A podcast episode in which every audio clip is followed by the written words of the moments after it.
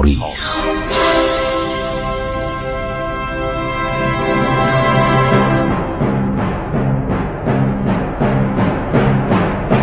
کاری از گروه جوان و اندیشه رادیو جوان.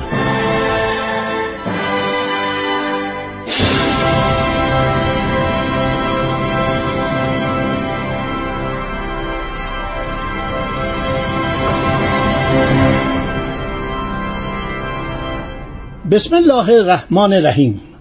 با سلام خدمت شما شنوندگان عزیز رادیو جوان. من خسرو معتزد هستم.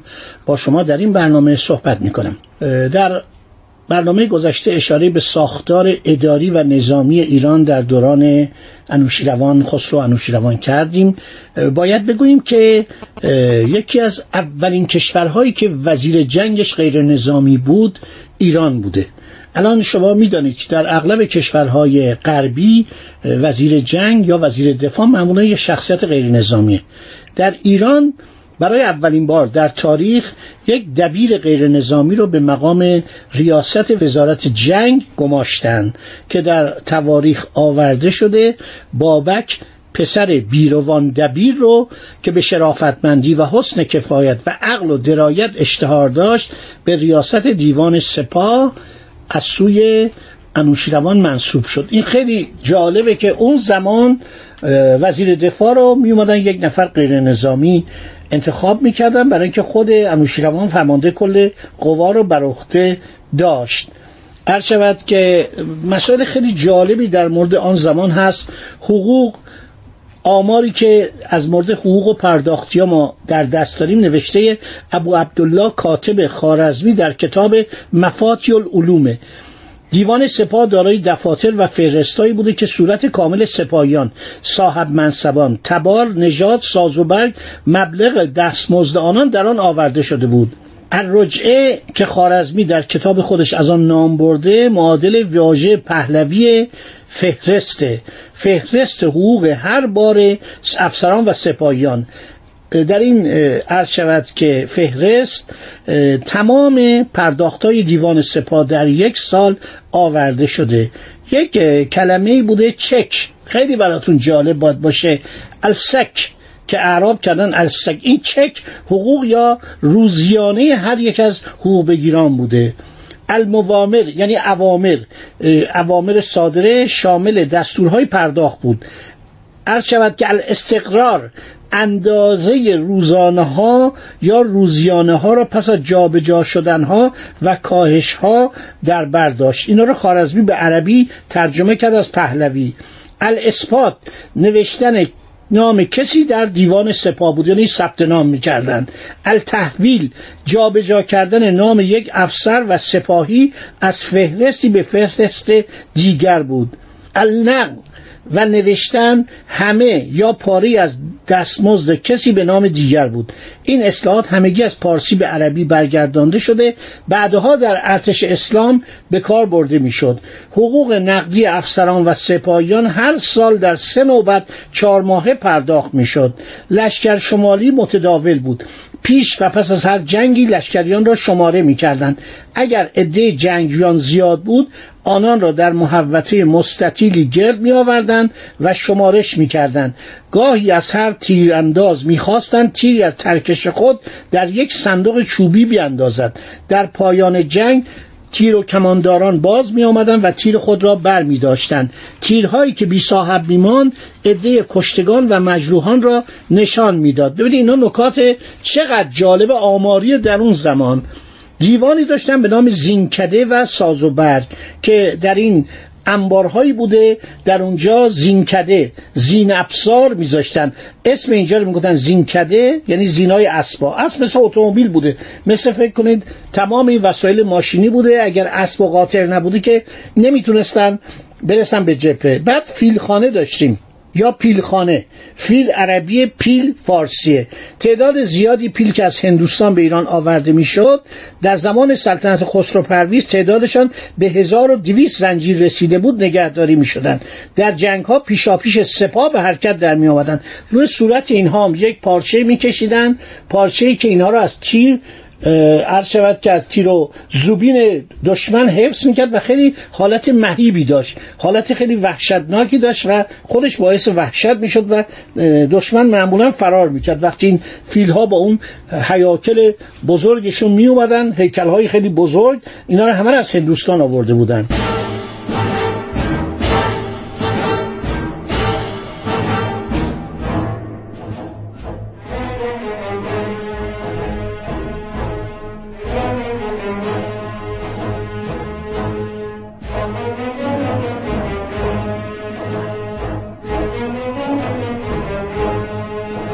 یه دیوانی بود به نام آخر سالار که اسبها و قاطرها و شتران همه رو در اونجا نگهداری می‌کردن. بعد مخازن ما داشتیم. الان تو کشور عراق یه جاست به نام انبار استان انبار. این انبار یک جایی بوده در ابتدا یک شهری بوده که انبار عرض شود که سپاهیان بوده انبار اسلحه و مهمات و آزوقه سپاهیان بوده. در ناحیه شمال شرقی ایران در نزدیک بلخ در فاصله بسیار کمی از شبورغان مخزن و انبار اسلحه و مهمات بر سر کوهی بنا شده بود. همین باستیون تهرانی های قدیم یادشونه که در قسمت غربی میدان توبخانه میدان امام خمینی یه جایی بود به نام باستیون یعنی اسلحه خانه.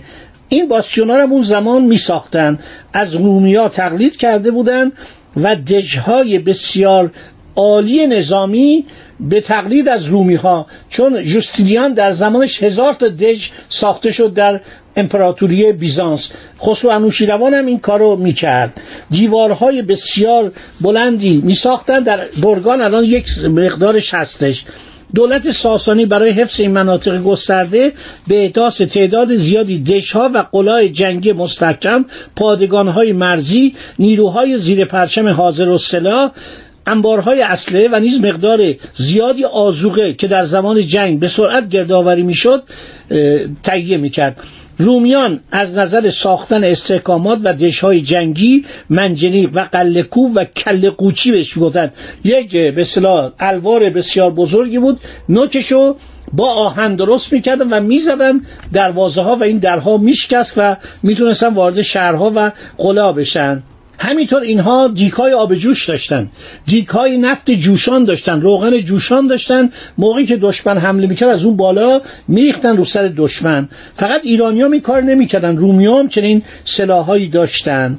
بعد در اشعار مختلف در کتابها در شاهنامه می‌توان ابزار انفرادی جنگجویان رو پیدا کرد. به این شریک عرض می‌کنم آبزین. ابزار بستن زره و دوال زین اسب و قاطر. سگک. همون سگک امروز. اراده ماشین دشکوبی و نیز گردونه جنگی. چرخ و گردونه که اعراب آن را به صورت عربه تعریب کردند. افرن آب شمشیر و چاپ نقشی بر تیغه آن. پاشوره رج سنگین زیر باروها دستی از سپاه که در پشت لشکر جستجو و دیدبانی می کند پشت لشکر را از کمین کنندگان دشمن و دستبرد ایشان می شوید و پاک می کند خسک داشتن خسک تکای آهنی سخاری بوده که در راه دشمن برای آسیب زدن به پای سطوران او بیریختن. در عربی به شکل خسک به کار برده می شود. این خسک وقتی پرتاب می کردن می اومد. به صورت یک به اصطلاح سراحی بود. یه سخار بود که در زمین میمون و پای اسب می‌رفت و دشمن از به اصطلاح حرکت باز میستاد خود کلاه آهنین داشتن که سرباز برای نگهداری سر میپوشید درفش بیرق بزرگ داشتن که در عربی واژه درفش شده است. خنجر تیغ کوتاه نوک تیز کج. خنجر یک تیغ کوتاهی داشته با نوک تیز کج. تبرزین تبر جنگی هر دو سوی آن لبه تیز داشت. پندیره سنگ های بزرگی در بالای برج یا فراز کو آماده می‌کردند. از آنجا بر سر دشمن که در گودی بود میانداختند. شمشیر تیغ کج. پنچر سوراخ دیدبانی در برج ها گاودم یک گونه کرنای دست دراز که به شکل دم گاو بود. کجاکن جامعه لایداری از کج که زیر زره می پوشتن و در عربی قزاکن شده است. کافرکوب چوبی که در سر آن با قیر میخا نشانده بودند. کال تنه ستبر درختی که بر نوک آن پیکان آهنین بزرگی نشانیده و بر چهار چرخ استوار کرده بودند و به آن به دیوارها و دشها می‌زدند تا در آنها شکاف پدید آورند. کدینک گرز چوبی بوده. در عربی شده کزینق منجنیق ماشین قله کوبی. چند جور بوده؟ ماشین عروس از همه بزرگتر بوده. منجنیق عروس از همه سنگینتر بوده و سنگ پرتاب می‌کردن و آتش پرتاب می‌کردن. مشعل پرتاب می‌کردن که شهرها رو با آتش می‌کشید. نفیل شیپور جنگ بوده. نیزک. یک گونه نیزه کوتاه بوده که در جنگ تن به به کار برده می شده یه نکته جالب براتون میگم. در میان سربازان ایرانی رسته ای بودن که به نفتنداز معروف بودن.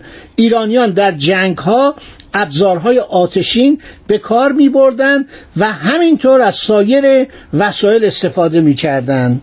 محمد علی امام ششتری که کتابی نوشته در مورد تاریخ ایران باستان بر اساس گفته سعالبی نیشابوری گفته که منجنیخا و اراده ها رو شاپور بر اطراف نصیبین که بین عراق و سوریه بوده مستقر کرده و از شهر زور عرض شود که کجدم آوردن. آنها را در شیشا به درون شهر میانداختند و این کار بر مردم شهر بسیار سخت شد.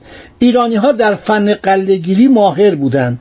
ابزارهای قلهگیری همه فارسی است و همه از این نام ها از زبان فارسی به زبان عربی در آمده است نه از زبان یونانی و رومی. مثلا مکانیکوس یعنی مهندس این از زبان یونانیه. بعد یکی از سلاحایی که ایرانی ها در جنگ به کار می بردن آتش بوده. این خیلی جالبه. فسفر نفت به کار می بردن البته فسفر رو بنده استثنا می کنم این کار رومی ها بوده.